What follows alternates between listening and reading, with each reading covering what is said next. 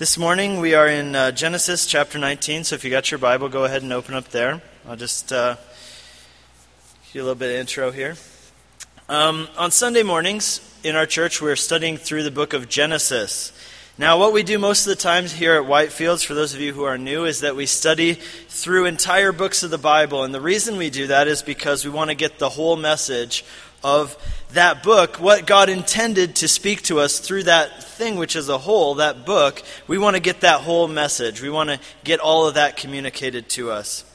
So, um, you know, in the Old Testament, when we talk about Old Testament, you can't get a whole lot older than Genesis. This is as old school as old school gets. And, uh, but what we find as we study this book is this that in every chapter, we get glimpses of the gospel of Jesus Christ. And we also, the other thing is that in this very ancient, very ancient book, we find that it's extremely relevant to the days that we live in today, here and now, in the 21st century. Today we're faced with one of the most well known stories in the Bible, but it's not one of those stories that, you know, topical preachers generally choose. Uh, we're ta- going to talk today about the the story of the destruction of Sodom and Gomorrah because that's the next chapter in our study. So, this is a well known study, you know. It's a, well, it's a well known section of Scripture, so well known that it's worked its way into our popular vernacular in such words as sodomite, in such words as fire and brimstone. You know, these all come from this story and they're, they're part of our um, common understanding and common language.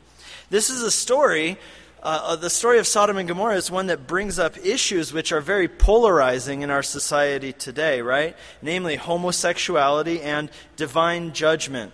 So we're going to ask God's Spirit to give us wisdom today and discernment so that rather than jumping to any conclusions, that we might rather hear the message of this chapter clearly and see the heart of God clearly, so that above all things, we would have a biblical perspective. We would see God's heart on these issues that are dealt with in this chapter. So let's go ahead and do that. Let's bow our heads and pray.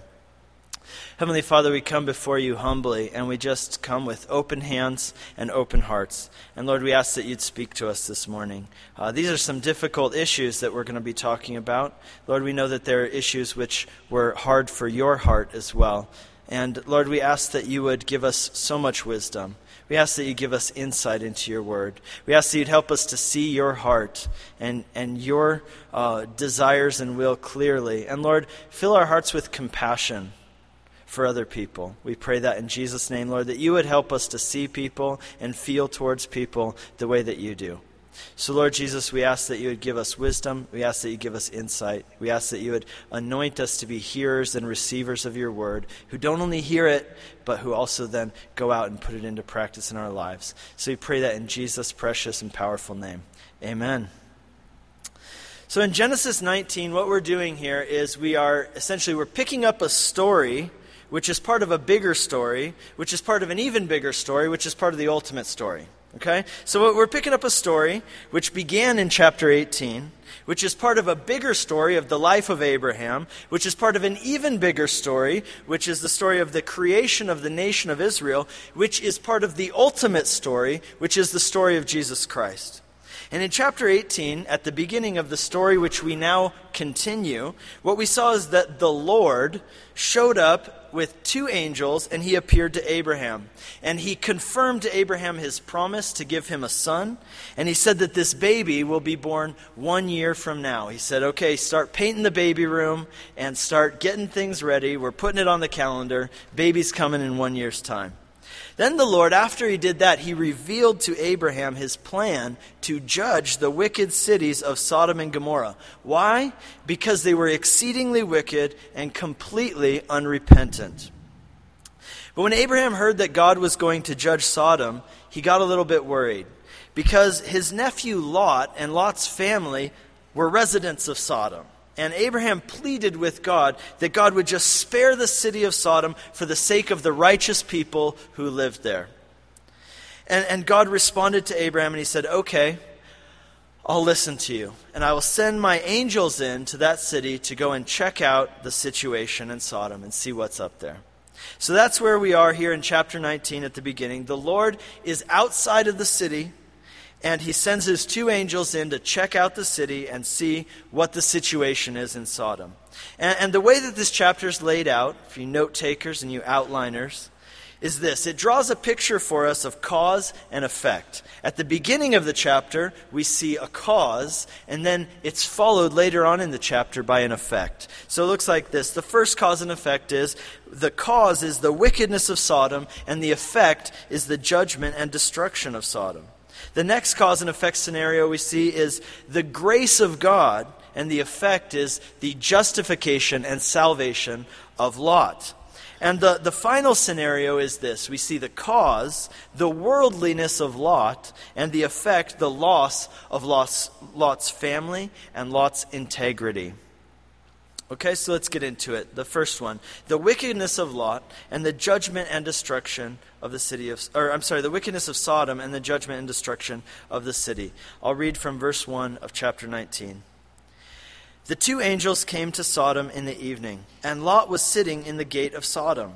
When Lot saw them, he rose to meet them and bowed himself with his face to the earth and said, My lords, please turn aside to your servant's house and spend the night and wash your feet. Then you may rise up early and go on your way. And they said, No, we will spend the night in the town square. But he pressed them strongly, so they turned aside to him and entered his house. And he made them a feast and baked unleavened bread, and they ate.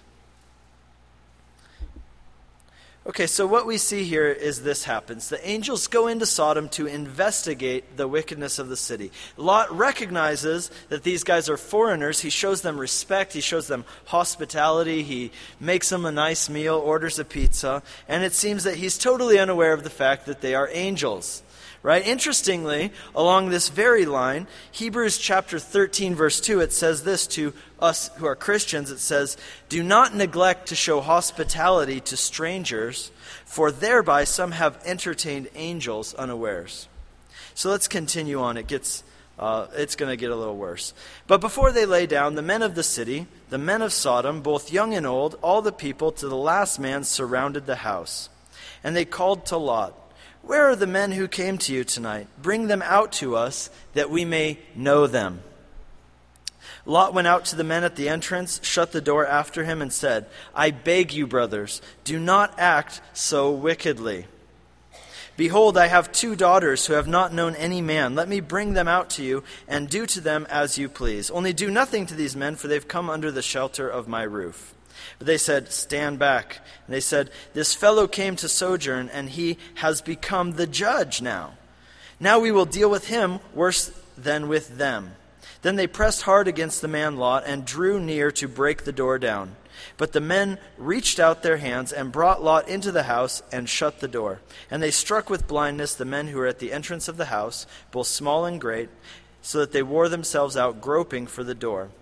Then the men said to Lot, have you anyone else here? Sons in law, sons, daughters, or anyone in the city? Bring them out of this place, for we are about to destroy this place, because the outcry against its people has become great before the Lord, and the Lord has sent us to destroy it. So Lot went up, or sorry, Lot went out and said to his sons in law who, who were to marry his daughters, Up, get out of this place, for the Lord is about to destroy the city. But he seemed to his sons in law to be jesting. And we go down a little bit to verse 23. The sun had risen on the earth when Lot came to Zoar, and then the Lord rained on Sodom and Gomorrah sulfur and fire from the Lord out of heaven.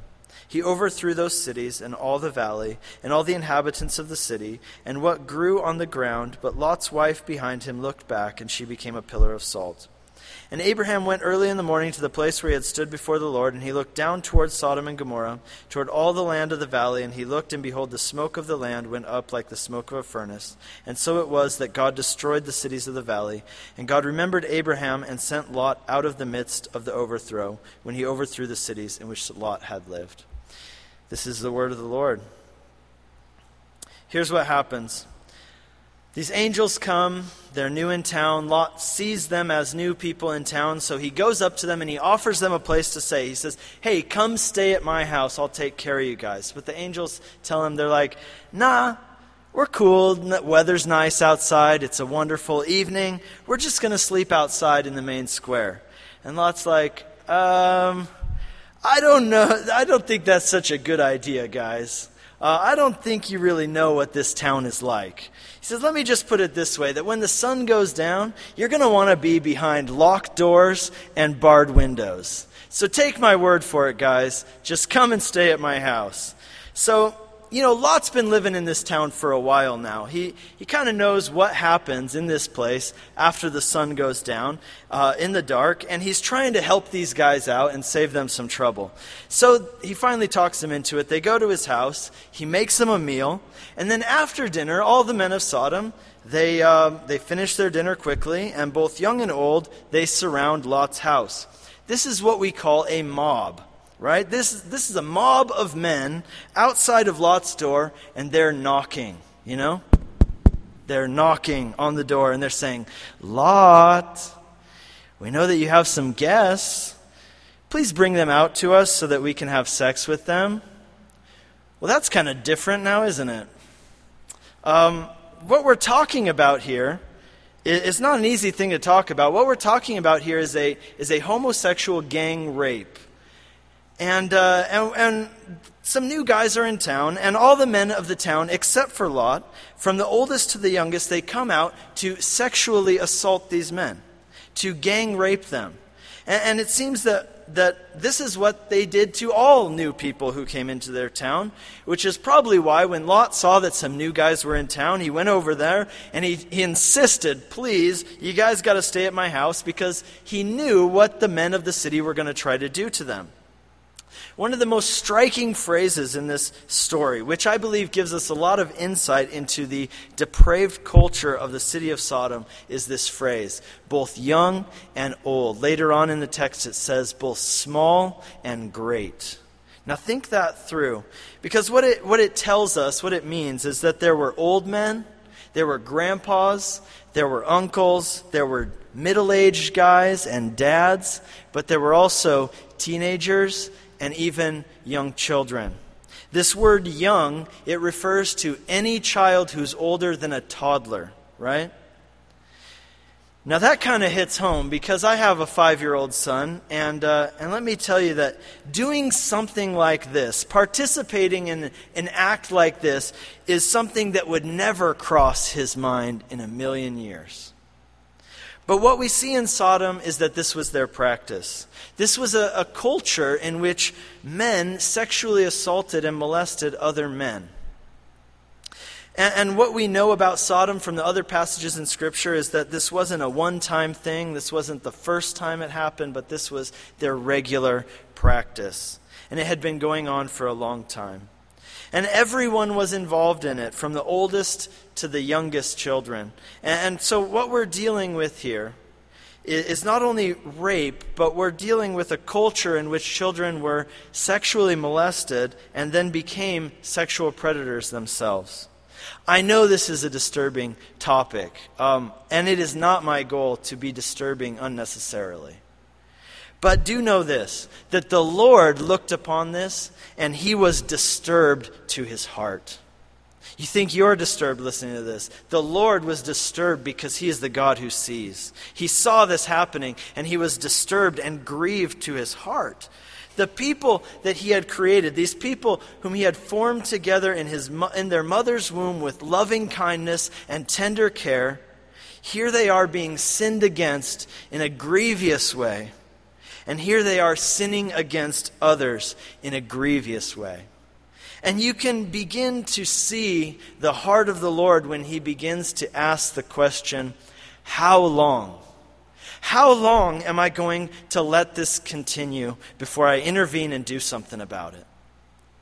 You know, um, the statistics about sexual assault are, are astounding and they are shocking, they are disturbing. And the effects of sexual assault on a person are incredibly crushing. You know, for many people, this affects their entire life. For many people, this overshadows and ruins their entire life.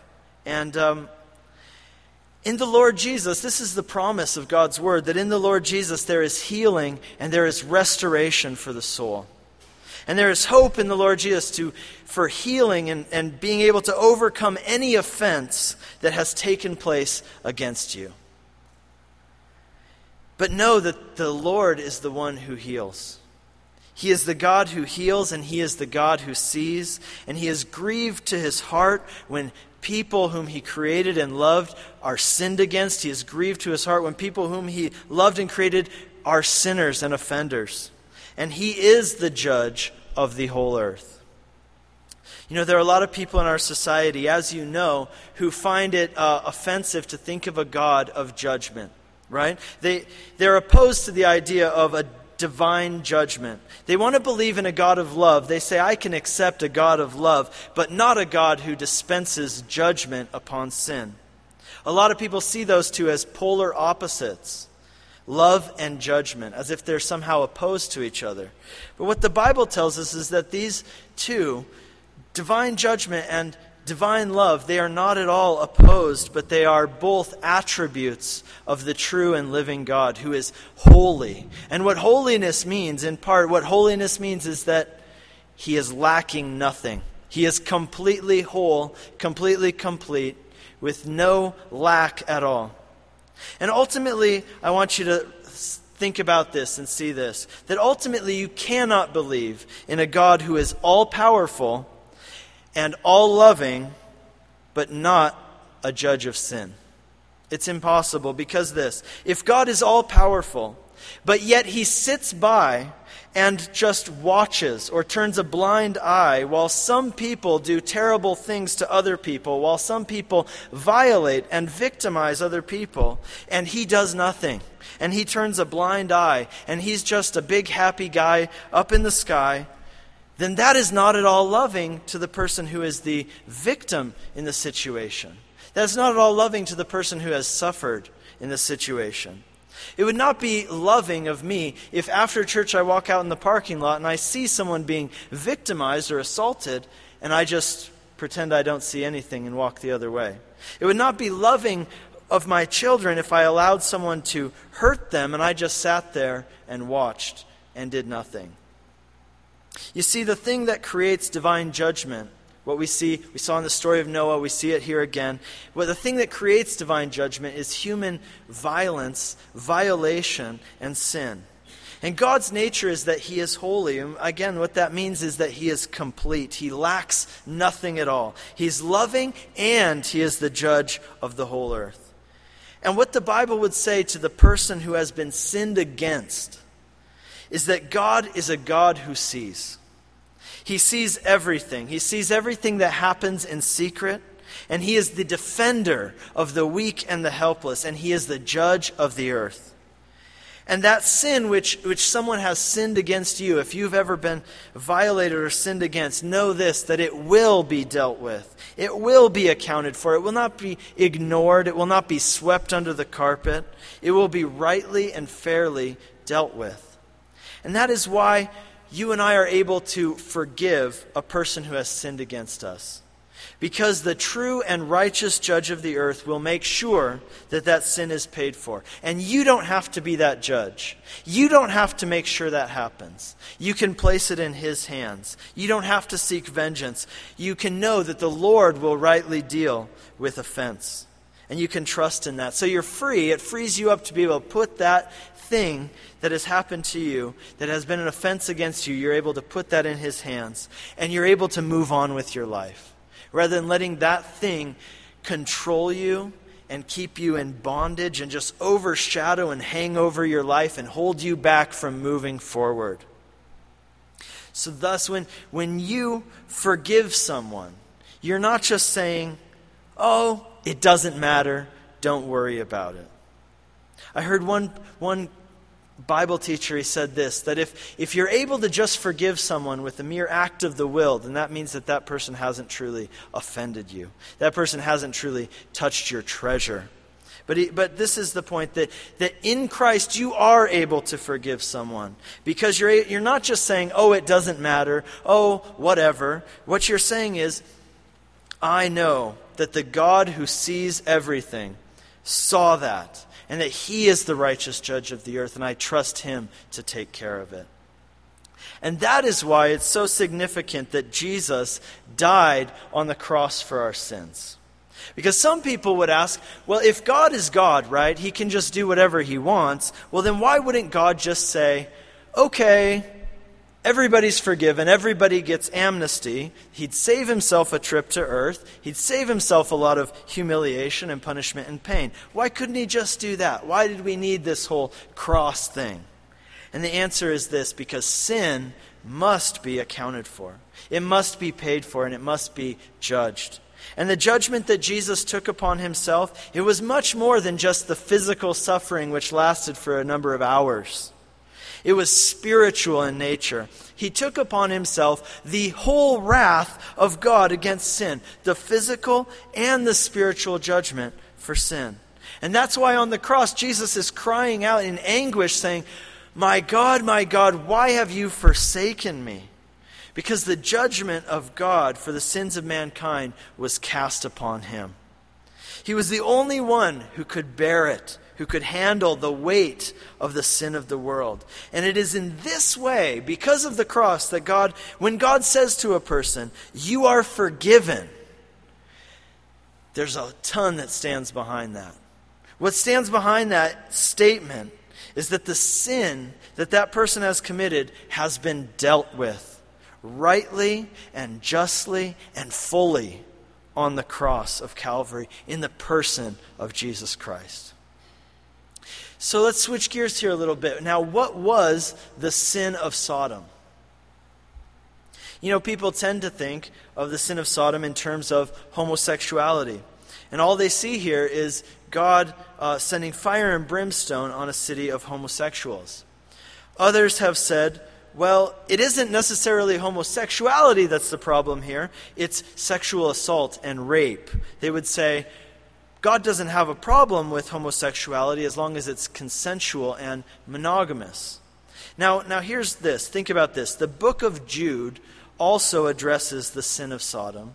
And this is what Jude says about Sodom. It says this Sodom and Gomorrah and the surrounding cities which indulged, in sexual immorality and pursued unnatural desire, serve as example uh, by undergoing a punishment of eternal fire.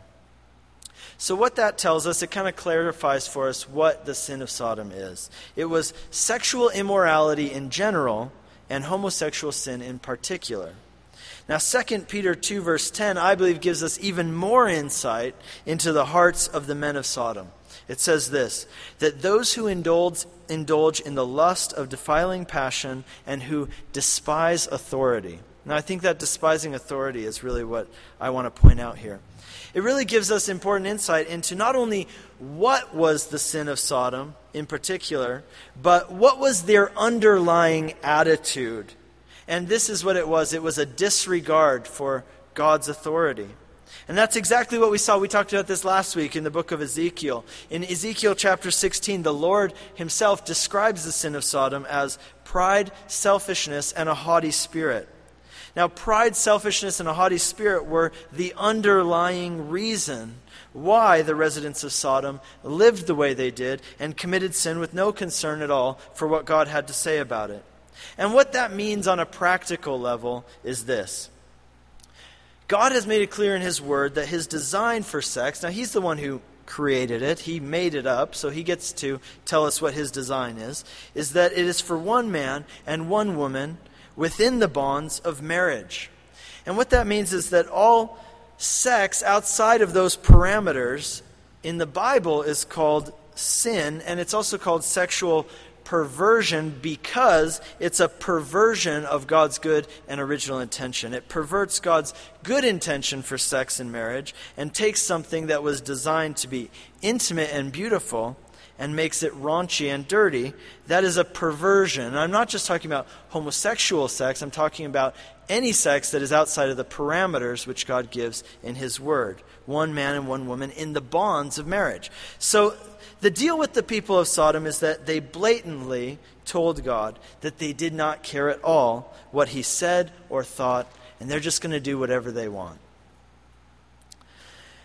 On a practical level, you could say this too that that means that the guy who's sleeping with his girlfriend and not marrying her with no regard at all for the authority of God, no concern for what God says about sex and marriage, is no less of a sinner than a homosexual person who's doing the same thing. The person who's cheating on their spouse heterosexually is no less of a sinner than the person who cheats on their spouse homosexually. In our story, the, the men of Sodom, they ask Lot, Give us your visitors so we can rape them. But what does Lot do? He does this crazy thing, right? He says, Well, I won't give you those guys, but here's my two virgin daughters. Go ahead and take them. And he literally says, Do with them whatever you'd like. Is heterosexual rape somehow better than homosexual rape? No. That's the point. They're both wicked, they're both sin, right? So that's the point here that I'm trying to make. Homosexuality is a sin. But it is one of many forms of sexual immorality which are sins, right? That are listed in the Bible. It's not the ultimate sin. It is not even an unforgivable sin, but it is a sin. Now, furthermore, when we talk about homosexuality, and I will say this, it is my opinion that the homosexual issue, this is the hot button issue in the church and in society today, and it will continue to be for many years to come. So it's important that we as Christians um, deal with this topic.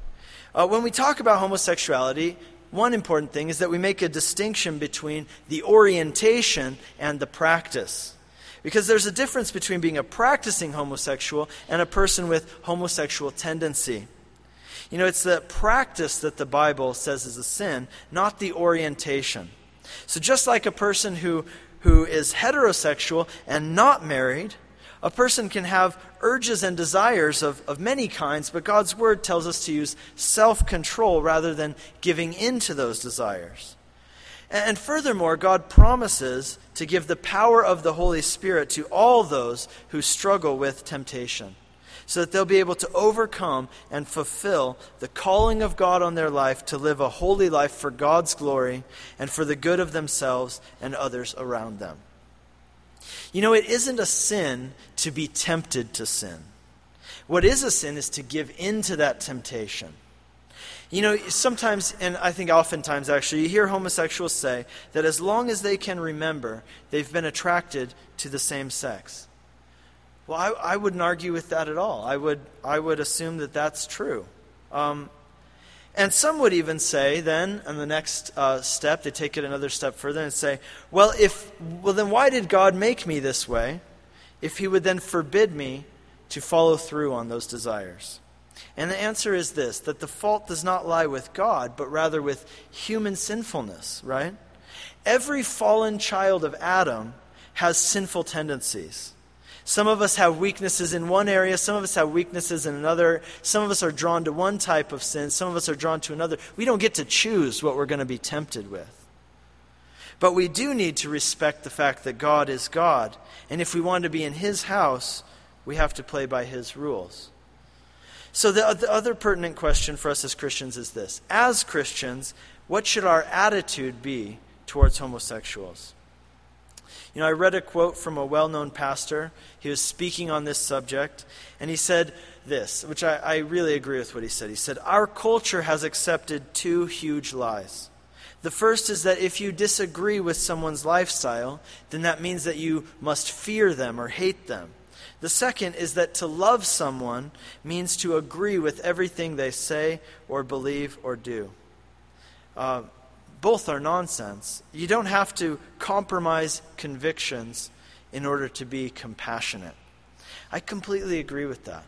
So, again, homosexuals and homosexuality are two different things because homosexuals are people, human beings created in the image of God. Homosexuality is a practice. So, as Christians, you know that God has called us to love people. God is the judge of the earth, and that means that it's God's job to deal with sin and judge people, not ours. And that knowledge should free us up to love people, even people who are different than us. And Jesus was an amazing example of what that looks like. You know, Jesus was able to have an opinion and share the gospel with people and point them to God and tell them to repent of their sin and that God would, would forgive them and receive them. But he was able to do it in such a loving way that these people were continually drawn to him. So, as Christians, we, we should love homosexuals as people created in the image of God, who are sinners just like we are. But that doesn't mean that we can affirm the practice or lifestyle uh, of homosexuality biblically. And of course, we seek to point all people to Jesus. You know, Paul the Apostle says this in 1 Corinthians verse, uh, chapter 9. He says, Do you not know that the unrighteous will not inherit the kingdom of God? He says, do not be deceived, neither the sexually immoral, nor idolaters, nor adulterers, nor men, nor men who practice homosexuality, nor thieves, nor the greedy, nor drunkards, nor revilers, nor swindlers will inherit the kingdom of God. And such were some of you. But you were washed, and you were sanctified, and you were justified in the name of the Lord Jesus Christ by the Spirit of God. You know, people, people say, why does the Bible pick on homosexuals? Well, the Bible doesn't pick on homosexuals. The Bible picks on everybody. And some of them happen to be homosexuals. Some of them happen to be sexually immoral in other ways. Some of them happen to be drunkards. Some of them happen to be idolaters. Some of them are greedy. That's in the same list. The point is this all of us have a thing, right? We all have a thing. Whatever, this is the message of the gospel that whatever your thing is, you need to lay it at Jesus' feet and repent of it. You know, the point of this verse, what Paul's saying here is this that people who commit sin and are unrepentant will not inherit the kingdom of God. This, the judgment of, of Sodom is a foreshadowing of that.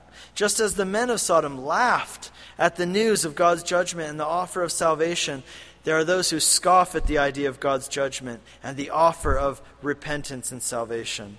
There are people who are, those are the people who are swept away in the judgment. But whatever your thing is, whatever my thing is, if we will repent of our sin and come to Christ, then God will work in our lives. And He'll put His Spirit inside of you, and He'll change you, and He will wash you, and He will sanctify you, and He will justify you. And that's the gospel that whatever your thing is, if you will come to Christ and lay it at his feet, then he will give you a new life. And he'll make you into a new person, a new creation with new desires. And he will give you the power of the Holy Spirit to overcome any and all temptation that you face. And not only that, he will declare you to be righteous and give you eternal life. And that brings us to our second cause and effect here, and that is this the grace of God and the salvation of Lot. Let's read verses 15 and 16. As morning dawned, the angels urged Lot, saying, Up, take your wife and your two daughters who are here, lest you be swept away in the punishment of the city. But Lot lingered. So the men seized him and his wife and his two daughters by the hand. The Lord being merciful to him, they brought him out and set him outside of the city. You know, Lot couldn't sing the song, I have decided to follow Jesus. His song was more like, I decided to follow Jesus, but then I kind of hesitated, so then he dragged me out of the city by my collar. You know, uh, one, of, one of the great mysteries in the Bible is that Lot is referred to as a righteous person. This is a big mystery for any of you who read this text. The New Testament refers to Lot as a righteous man. This story even talks about Lot as a righteous person. That's the reason why he was saved from the judgment and destruction of Sodom. And that's in- extremely intriguing to me. How could this guy be considered righteous? Look at his lifestyle, look at his behavior. I mean, here's a guy who purposefully moved into the city of Sodom. Hey, where should I move? Hmm, I could move to the suburbs or I could move to Sodom. I'll do that and I'll raise my family there. And not only that, he, when these guys come, the rapist guys, he refers to them as his brothers and his friends. Nice friends, right? These are the guys who he hangs out with. And then he says, No, please don't rape these men because they're under my protection. But here's my daughters. Are they not under your protection, Lot? What kind of crazy thing are you doing? And here's a guy, and then at the end of the chapter, he gets so drunk on two occasions that he loses consciousness and loses recollection of anything and everything that happened to him while he was out. And this is the man whom the Bible calls righteous. Now, how in the world can that be? Now, here's the point Lot was a wicked man but he was accounted righteous because of his faith in the promises of God and the Word of God. And here's the deal you are a wicked person. I am a wicked person. But the gospel is this that God loves and saves wicked people. Not because they deserve it, but in spite of the fact that they don't deserve it. That's called grace. And grace can't be earned, it can't be deserved, it can only be received. And God's grace is received by faith in His promises and His word. And His promise and His word to us is the gospel of Jesus Christ. That's what we see with Lot, that God saves wicked people. Maybe you say, Nick, are you calling me a wicked person? Yes, I'm calling myself a wicked person, but I'm also telling you this that God loves you. And He came to earth and died for you, and He said, There's no greater love in the whole world than the love that He feels towards you. The message of the gospel is this that you and I are more wicked than we even know, but we are more loved than we could have ever dreamed. And what we see in the story, that's what we see in the story of the, the destruction of Sodom and the salvation of Lot. The people of Sodom were wicked. Lot was also wicked, but Lot was saved because he was declared righteous through faith in the Word of God and the promises of God. All people are wicked, but some people are saved by grace through faith in the gospel. You know, the Bible tells us that the judgment of Sodom and Gomorrah was a foreshadowing of the ultimate judgment that's to come on the last day when God will judge the living and the dead. And so this story, it needs to serve as a warning to people that God does indeed judge sin. And that the day is coming when he will judge all people for sin. But it also serves as a beacon of hope. That like Lot, who was far from perfect, that you too, and me too, who are also far from perfect, we can be saved from judgment and declared righteous by God's grace through faith in the gospel of Jesus Christ. You know, Lot is not a person to model your life after. Most of us would even be able to say that, that most of the people we know who are totally godless, they're at least more moral and ethical than Lot was. They don't get wasted every night. They don't have gang rapists as friends. They, they don't offer their daughters over to crazy mobs. But Lot's salvation is meant to be exactly that. It's meant to be a beacon of hope for wicked people and a surprising and even extreme example of God's grace that a guy, even like Lot, as imperfect as Lot, could be declared righteous and saved from the judgment to come by faith in the gospel. And that brings us to our third cause and effect. And that is this the worldliness of Lot was the cause, and the effect was the loss of his family, his integrity, and his witness. Let's go ahead and read what happens next. We'll go down to verse 30. Now Lot went up to Zoar, out of Zoar, and lived in the hills with his two daughters, for he was afraid to live in Zoar. So he lived in a cave with his two daughters. And the firstborn said to the younger, Our father is old, and there is not a man on earth to come in to us after the manner of all the earth. And come, let us make our father drink wine, and, he will, and we will lie with him, that we may preserve offspring from our father. So they made their father drink wine that night, and the firstborn went in and lay with her father. He did not know when she lay down or when she arose. And the next day the firstborn said to the younger, Behold, I lay last night with my father. Let us make him drink wine also. Then you go in and lie with him, that we may preserve offspring from our father. So they made their father drink wine that night also. And the younger arose and lay with him, and he did not know when she lay down or when she arose. Thus both the daughters of Lot became pregnant by their father. The firstborn bore a son and called his name Moab. He is the father of the Moabites to this day. The younger also bore a son, named his name Ben Ami. He is the father of the Ammonites to this day. Well, this is a crazy story, right? Um, here's the deal Lot may have been righteous in the Lord's eyes by virtue of his faith, but he was an extremely worldly person. And someone might ask, Nick, you know, with all this talk about grace and justification, if Lot's an example of how you can live a worldly life and still be saved, well, isn't that just encouraging people to live a totally carnal life and just do the minimum of putting their faith in the gospel? Well, let me tell you, that is certainly not what this story would encourage anyone to do. Because you have to look here and you have to see that Lot was saved, but his carnal, worldly lifestyle led to him losing just about everything he had his family, his integrity, and his witness. He lost his family, his wife and his daughters. His, his wife was lost in the judgment, and his daughters, although they were saved with him, they were maybe even more carnal than he was. They get their dad drunk, they commit incest in order to get pregnant. And before they, they, they even left Sodom, they were even engaged to sodomite men who scoffed and laughed at God, and not only God, but they scoffed and laughed at, their, at the girl's dad. Lot lost his integrity. He lost his witness. When Lot spoke to the men of Sodom and told them not to do the wicked thing they wanted to do, they laughed at him and they said, Who are you that you're going to tell us what's ethical and what's right? Who are you to start being the judge of us? Lot had compromised ethically, and, and his words no longer carried any force. When he told people about God, they laughed at him. The point is this you can be a carnal Christian and still be saved, but why would you want to be? Because you ruin your life. Look at the consequences that Lot paid for being a carnal believer. He was saved, but his, his wife was lost in the judgment, and his daughters didn't walk with the Lord. He was saved, but he was a joke. People laughed at him. He had no integrity, no witness. The last thing that anyone should aspire to be is a carnal Christian like Lot a guy who's saved by the skin of his teeth, but who ends up living in a cave, raising his kids, who are also his grandkids. Later, he ends up not only, his grandkids, not only do they not walk with the Lord, but they become enemies of the people of the Lord. That's not something to aspire to. Uh, let me tell you this Lot didn't just wake up one day as a carnal Christian living in Sodom.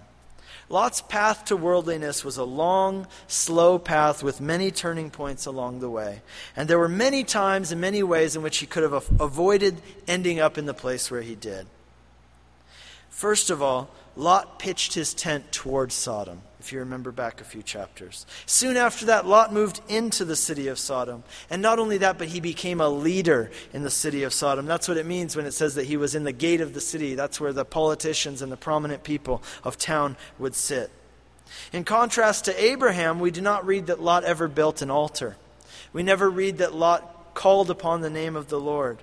In fact, when the Lord did tell Lot to get out of Sodom, he lingered and the angels had to drag him out of the city by his collar. And these were steps in Lot's journey into worldly living, into carnal living. He could have changed the course of things any number of times along the way, but he kept moving closer and closer to Sodom until he was in the middle of it, until he had to be dragged out by God's angels. Even though he was saved, he lost everything. One of my good friends in Hungary, um, one of my best friends actually, he reminds me of Lot in, in a lot of ways. He's a believer, but he's just gone down this path, this very long, slow path into this worldly lifestyle. He's still a believer. He loves Jesus. He's saved. But like Lot, he's going to lose more than he even realizes if he continues to live the way that he is. You know, he's already lost some things. He's lost, uh, he used to be in ministry but he's no longer in ministry. He had to step out. And, and my prayer for, for my friend, whom I love with my whole heart, is that he would turn back before he loses even more than he already has.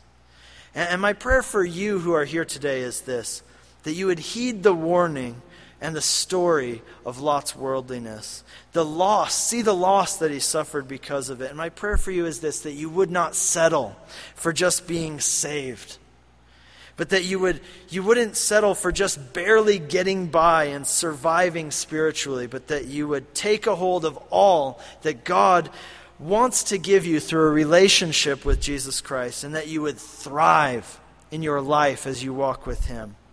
You know God's desire for our lives is that we would not only be saved but that we would walk with him, that we would know the joy of the Spirit and the knowledge of him, and that we would even be tools in his hands for his mission in the world.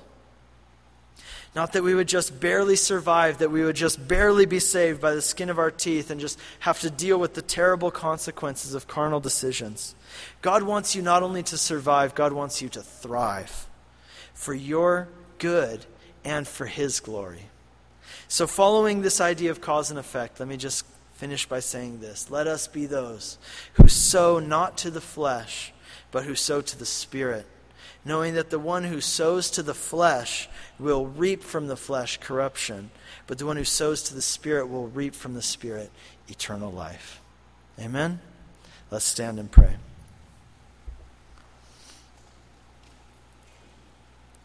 Lord, we thank you for the grace that you give us to get through and work through these difficult issues in your word, and, and not just in our word, in your word, but in reality, in the world that we live in.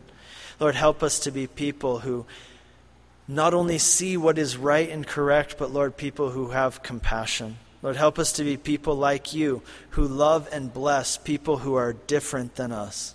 Lord, help us to be hospitable people. Help us to be loving people. Help us to be compassionate people. And Lord, we pray that by your Spirit you would pour out your love into our hearts, that it would overflow from us like a cup that's just overflowing. Lord, we ask that you do that today. And we ask that as we go out into the world, as we leave this place and go out into your mission field, Lord, that you would anoint us to be ambassadors of you. And we pray, Lord, that you would do all that and work amongst us and continue the work you've begun in us to completion. In Jesus' name, amen.